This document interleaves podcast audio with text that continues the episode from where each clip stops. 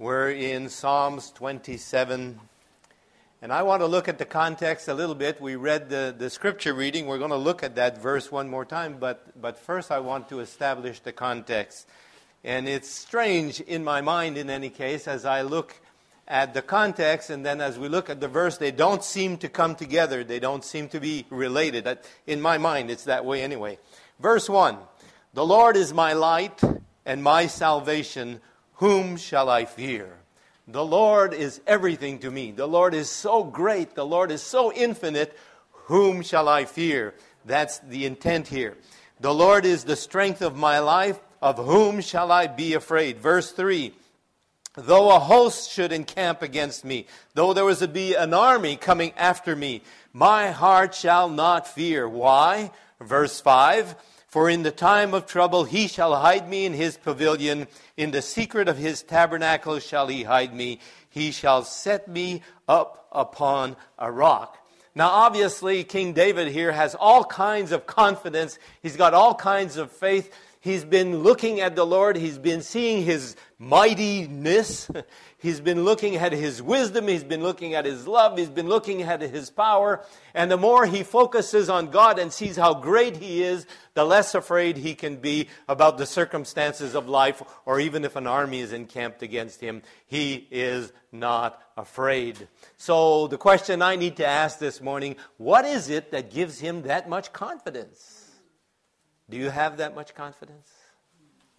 I mean, can you navigate through life and there's no fear and there's no depression and there's no, how should I say, are you disturbed sometimes?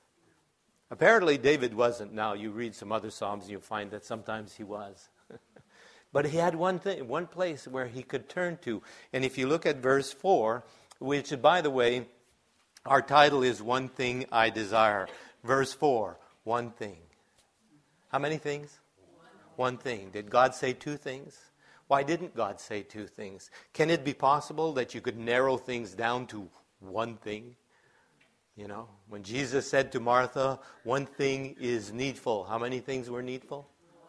When the Apostle Paul said, One thing I do, how many things did he have for a goal in life? One thing. Can, can we actually boil things down to one thing? Apparently so. Well, if God does it, you think He means it? Yeah. Well, here's one thing. One thing I have desired of the Lord. That will I seek after, that I may dwell in the house of the Lord all the days of my life, to behold the beauty of the Lord and to inquire in his temple. Now, I don't know. When I've been looking at this for a while and thinking, oh, wouldn't it be wonderful? I could just sit in the church all the days of my life. Is that your desire? Sounds pretty boring, doesn't it? I mean, what kind of building could you sit in and be impressed with it so long that you would like to stay there all the days of your life. I don't care if it was a cathedral. I mean, St. Peter's Basilica, now that's an impressive building. I've been there, and there's a lot of things to look at, and a lot of things are awesome in there. But I tell you what, how long do you think I could sit there and not get bored? So, what in the world is the apostle, I mean, King David saying here?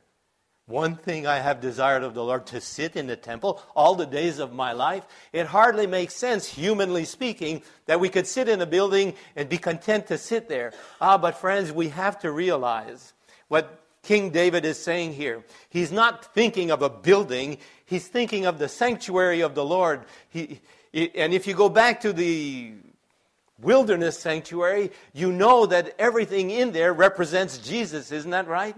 He's thinking of heaven. He's thinking of something more than that. The plan of, uh, of uh, salvation is infinite. God is infinite. Jesus is infinite.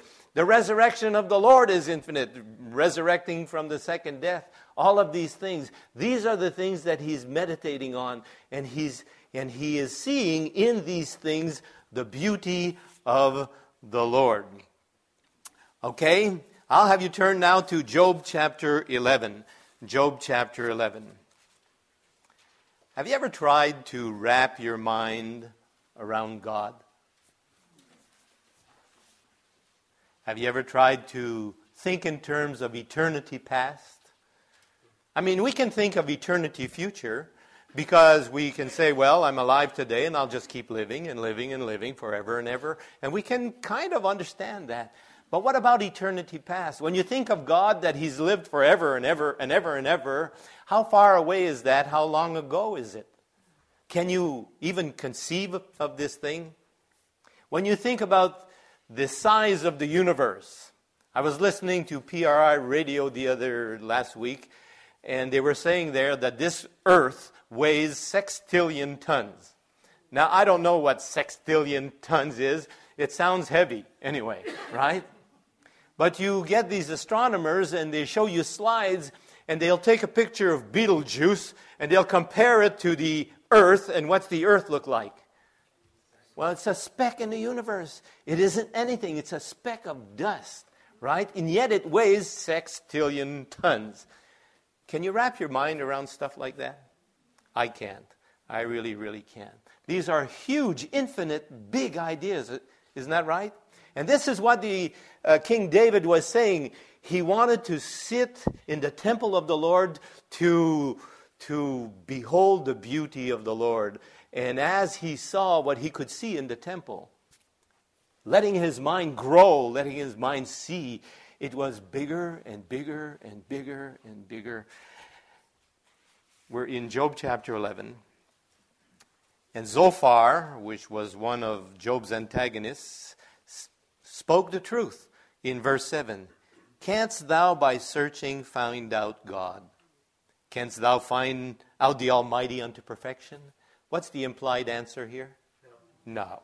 You can't. It is as high as, as heaven. What can you do? It's deeper than hell. What can you know? You can't. It's bigger than we are. Last week, one of my therapists showed me or gave me a paper which was a scientific study. The scientific study was by a man named Mark, uh, I don't even know what his name is, Mark Waldman, I think it was. Yeah, well, my notes got mixed up, but I can't find them. Hmm. Anyway, oh, here he is Mark Waldman. He's an associate fellow at the Center for Spirituality and the Mind in the University of Pennsylvania.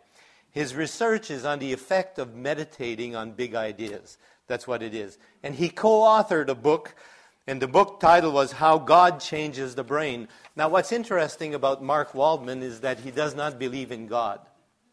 No, he doesn't. He's an atheist. But he sees that the idea of God is big. And so he studies people who believe, well, no, not so much people who believe in God. He studies the idea of God rather than God the person. You understand? and he begins this way I think it is a perfect day to change the world, and I'm going to begin with God. Yes, God. God? Oh, God. No matter how you think about it, God is going to change your brain. Why? Because God is a big idea.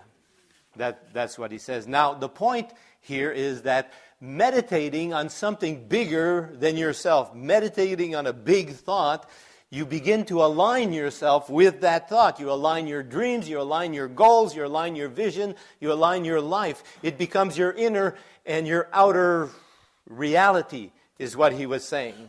Now, he also said that when you meditate on a big idea, that it stimulates your brain. And if your brain is stimulated, then it extends, it gives you health. And if it gives you health, it extends your life. So it's a positive thing, and it's healthy to meditate on big ideas. He also says that if you think on a negative idea, it's destructive. Let me read it to you. Negative idea creates neurochemicals that actually destroy the limbic system. The more you grumble, the more you complain, the more frustrated you are, the more you destroy yourself. Thinking on negative ideas. Now, watch. Still reading. This is the scientist speaking. If I put you in an fMRI machine and show one negative idea for less than one second, okay, one negative idea for less than one second, it will release more stress neurochemicals that can possibly be good for your body or your brain. Now, what's interesting to me is the opposite. On the other hand, if you see a positive word, hardly anything happens. Why? Because it does not threaten your survival. Now, he posits that you have to meditate on a good idea longer than you meditate on a bad idea. You can meditate on a negative idea for less than one second, and you will release neurochemicals that will start and begin to destroy you. But if you want the positive effect of it, you have to meditate on a good idea a longer time. And so he says, if you meditate on, a, on your big idea for 45 to 50 minutes, essentially one hour, a most unusual thing happens. Your parietal lobe activity goes down. Now, watch. You actually disappear. You disappear. You're losing your ego. And all that remains is your big idea, and it becomes your inner and outer reality. And so, this explains to me what happened to the Apostle Paul when he said, I die daily. Every day, the Apostle Paul would disappear as far as he was concerned. He would lose himself, that is, he lost his ego every day. And that's why the Apostle Paul could, and the reason is, is that the Apostle Paul would meditate on the Lord. What do you think he was meditating on? Until God was all and, is, and in all. And this is what King David found as his secret. The beauty of the Lord was everything to him. He spent a lot of time, even when he was a, a, shepherd boy, he was a herd boy, out there with the sheep, his attention, his mind was always on God so that he could write poetry and he could sing. And his mind was taken up by the infinity of God. And because he was, taken up by it, because this is where he meditated, he became more and more and more like God. And he became like somebody that God could bless. A man by the name of uh, Robert Foster wrote this When we make ourselves more than nothing, we make God less than everything. And if God is less than everything, he's not big enough. We heard last night uh, Pastor Grabner shared with us Testimonies to Ministers 456, although he, he had a different reference. What is justification by faith? It is the work of God. Whose work is it? Yeah. God has to do two things. He has to do for us what we cannot do for ourselves. Now, we would like God to do for us what we cannot do for ourselves, wouldn't we? Oh, yes. But he can't do it unless he does the other thing, which is to lay the glory of God in the dust. And if you would like to have your glory laid in the dust, spend some time meditating on an idea bigger than yourself God. Is he bigger than you? Oh, yeah. How much bigger? I often tell the story of Viktor Frankl. Viktor Frankl was in a concentration camp. He was a Jewish man. He was in a concentration camp for four years. While he was there, he saw different people coming into the concentration camp. Some were big and burly, and some were fragile. They were weak, they were frail. And he thought in his mind that the big burly guys would last longer than the frail guys. But as it turned out, it wasn't always that way. And some of these frail guys lived through the concentration camp while some of these big burly guys died. And so he had to come to grips with this idea. Why was it that being strong was not the, was not the thing that kept the people alive? And he came to realize that those who lived were those who had a reason to live. They had meaning in life. By the way, Viktor Frankl wrote a book, Man's Search for Meaning. Some of you, I'm sure, have read it. It's a very popular book. Anyway, it's, a very good book, and I recommend it. He wrote Man's Search for Meaning. He became a psychiatrist, and, and his whole direction as a psychiatrist was to lead people to find meaning in life so that they would have a reason to live and be healthy in, in their lives, you see. Now, this was a big idea, wasn't it? Yes. And Viktor Frankl became famous. Viktor Frankl became rich. Viktor Frankl did a good thing. He helped a lot of people in life. But did he have the biggest idea? Was this the biggest idea in the universe? No, it was a great idea. There's a lot of people in this world that have big ideas. There's a lot of people accomplishing all kinds of things because they're focused, they know where they're going, they're looking at something bigger than themselves, and it drives them. It becomes their inner and their outer reality, and they accomplish great things in this world, right? Ah, but friends, it isn't the biggest idea in the world. It isn't the most important idea in the world. When Jesus was down here in this world, did he where do you suppose he focused? How much time did he waste on which gladiator take, took gold home from the Winter Olympics? Do you think? How much time did he waste thinking about the entertainment that stimulated his emotions the most? Did he try to make a name for himself? Did he try to make wealth for himself? Was his life focused on having fun or filling his face with food or overthrowing governments or whatever it might be? None of it. Jesus' whole life was focused on his Father. And every day he meditated on God. It became everything to him. And so, all that he wanted to do as he lived his life was to reveal God to the people with whom he had anything to do and to save souls. His whole life was focused right there. What do you suppose that he would want for you and I? What do you think? Yeah, he wants the same thing. Is there anything in this world more important than that, do you think? There isn't anything in this world more important than that. Why is it that as human beings we get so attracted to all kinds of stuff out there? And we put so much importance on whatever. Turn with me to Matthew Matthew chapter 6. Viktor Frankl said, Do not aim at success, because if you aim at success, you'll never find success. It must ensue. You cannot pursue it. To ensue is to have it come from some other cause. He said, What you have to do is dedicate your life to something bigger than yourself, or dedicate your life to someone other than yourself, if you want to find any kind of success in this world. Well, that's a fine formula. It's a wonderful formula in this world. You want to succeed? Forget yourself. Get a cause that's bigger than yourself and dedicate yourself to it, and you're likelier to succeed than not. Ah, but friends, listen. Don't we have something bigger than that, even? We're in Matthew chapter 6, and if, if I was smart, I would have turned there. Matthew chapter 6, we're looking at verse 33. I know it by heart anyway. Seek ye first the kingdom of God, that is, to enlarge it. It means more than that, though. Doesn't it? Oh, yeah. Yeah. The kingdom of God is everything. To align our lives with the kingdom of God and the way things are done in heaven, isn't the prayer, uh, Thy will be done on earth as it is in heaven? That's what it means to seek ye first the kingdom of God and His righteousness, His character in your lives. And what will happen? All these things shall be added unto you. Your life will, will be controlled, your life will be given direction, and it will succeed in the end. There's no doubt about it. And everything you need will be added unto you.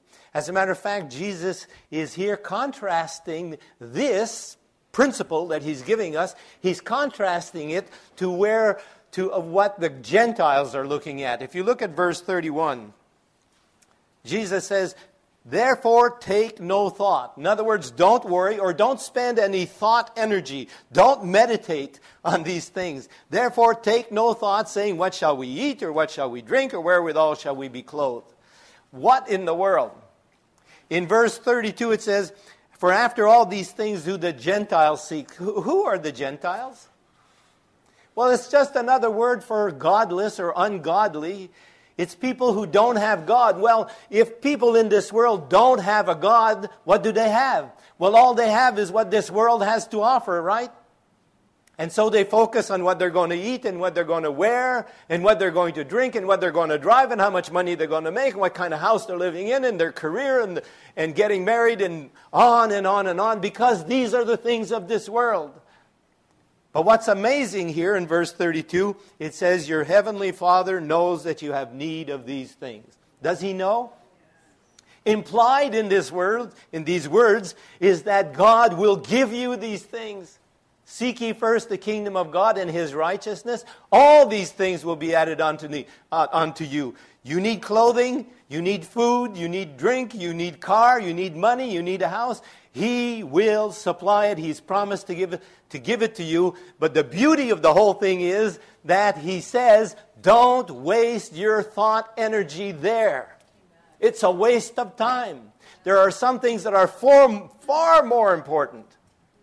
And there are people in the scriptures that have realized this thing. It's amazing. I mean, King David, one thing I have desired. One thing. It wasn't all kinds of things. And Jesus said, one thing is needful, not all kinds of things. If only we would focus where we're supposed to focus on ideas that are much bigger than we are. Waldman, we're going back to our scientists now said, If you meditate on your big idea for years, all the days of my life, King David said, almost doesn't make sense. But that's what he wanted to do. And so the scientist said, if you do that for years, watch, they studied this thing. He says we can actually see change beginning to happen in the first eight weeks of, in our studies. Your thalamus permanently changes its structure you actually cannot see reality the same as before you meditated. In other words, your reality changes if you will take the time to meditate for one hour every day. I'm not talking about New Age meditation either. We're talking about filling your mind, not emptying it. And filling your mind with something which is infinitely greater than you are in order for the change to occur. 2 Corinthians 3, verse 18, everybody knows what that says. We're going to go there because it makes sense in the, in the light of what we're studying this morning. 2 Corinthians chapter 3, verse 18. For we all, with open face, beholding as in a glass the glory of the Lord, are what? Changed into the same image, from glory to glory, from character to character, even as by the Spirit of the Lord. We want to be more like Christ. Here it says how we can be more like Christ. Yeah, by beholding. And so that's what King David said. One thing I have desired, that I might behold the beauty of the Lord. Yeah. What for? For a change in the life. In volume 8 of the Testimonies, we're looking at um, volume 8, 322, paragraph 3. Watch this. Truth is so large, so far reaching, so deep, so broad that self is lost sight of. Now, that has been scientifically verified. Spend an hour in each day with a truth that is infinite so large, so deep, so broad, so all encompassing that it will change you. It's a blessing to me, in any case, that science can verify it. Uh, you know, we've done that all our lives. As Seventh day Adventists, we've known to spend a thoughtful hour each day, haven't we? Yeah, now we know why. I'm being told to cut it off. I will in 20 minutes or so. I'm coming. yeah. Education 185. In his youth, the early morning and evening twilight often found him alone on the mountainside or among the trees of the forest, spending a thought, a quiet hour in prayer and the study of God's word. Why an hour? Well, I don't know. But now we know. Jesus came to the apostles and said, Peter, could you not watch with me how long? One hour. Desire of Ages 83. It would be well for us to spend a thoughtful hour each day in contemplation of a big idea, something infinitely greater than we are, right? the life of Christ, especially the closing scenes. Now, watch what she says after that, which is, is something we don't read or, or quote very often. She says, Our confidence in Him would be more constant, our love would be quickened, and we, would, we shall be more deeply imbued with His Spirit. Well, I'm told I have to quit. Let's look at two Bible verses, and we're going to quit right there. Samuel, 2 Samuel chapter 7. 2 Samuel chapter 7.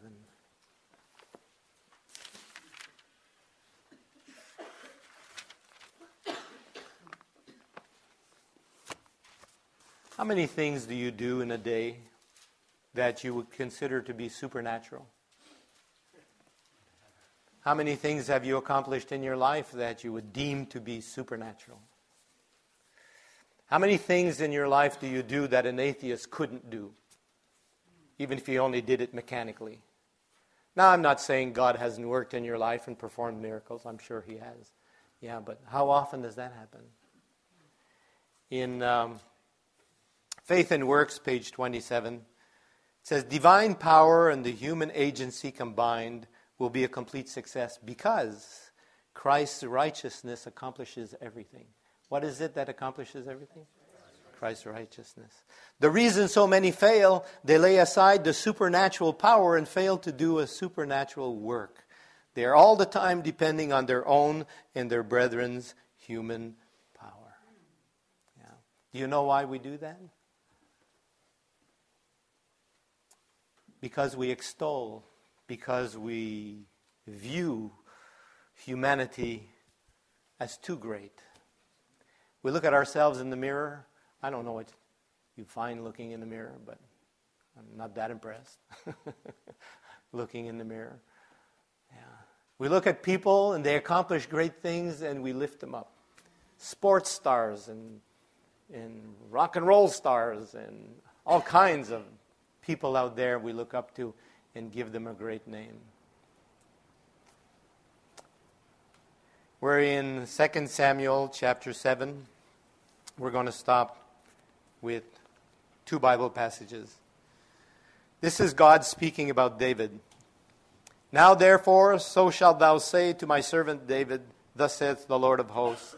This is verse 8, 2 Samuel 7, verse 8. Thus saith the Lord of hosts I took thee from the sheepcote, from following the sheep, to be a ruler over my people, over Israel. And I was with you whithersoever thou wentest, and have cut off all thine enemies out of thy sight. And watch, I have made thee a great name, like unto the name of the great men that are in the earth. David was a shepherd, a herd boy. I spent two years in Lesotho, and the hills were full of herd boys, and the herd boys were nobody. In Lesotho, the women grow to be the leaders in the country because they send these little boys to herd sheep when they're five years old, and they stay up there on the mountains with their sheep and their cattle all the time. They send the girls to school. Yeah. This is who David was. He was a shepherd, he was a herd boy. Yeah. Ah, but he had a he had fixed his eyes on something far greater than himself until he had lost sight of himself, and then he could dedicate his life to something other than himself. And he had a name like all the great men in the world. One more Bible passage 2 Samuel chapter 22. 2 Samuel chapter 22. We're looking at verse 30 to 36. For by thee David speaking, For by thee I have run through a troop. By my God I have leaped over a wall. As for God, his way is perfect. The word of the Lord is tried. He is a buckler to all them that trust in him. For who is God save the Lord? And who is a rock save our God? God is my strength and power, and he makes my way perfect. He makes my feet like hinds' feet, and sets me upon the high places. He teaches my hands to war so that the bow of steel is broken by mine arms. Thou hast also given me the shield of my, thy salvation, and thy gentleness has made me great. Do you long to be great?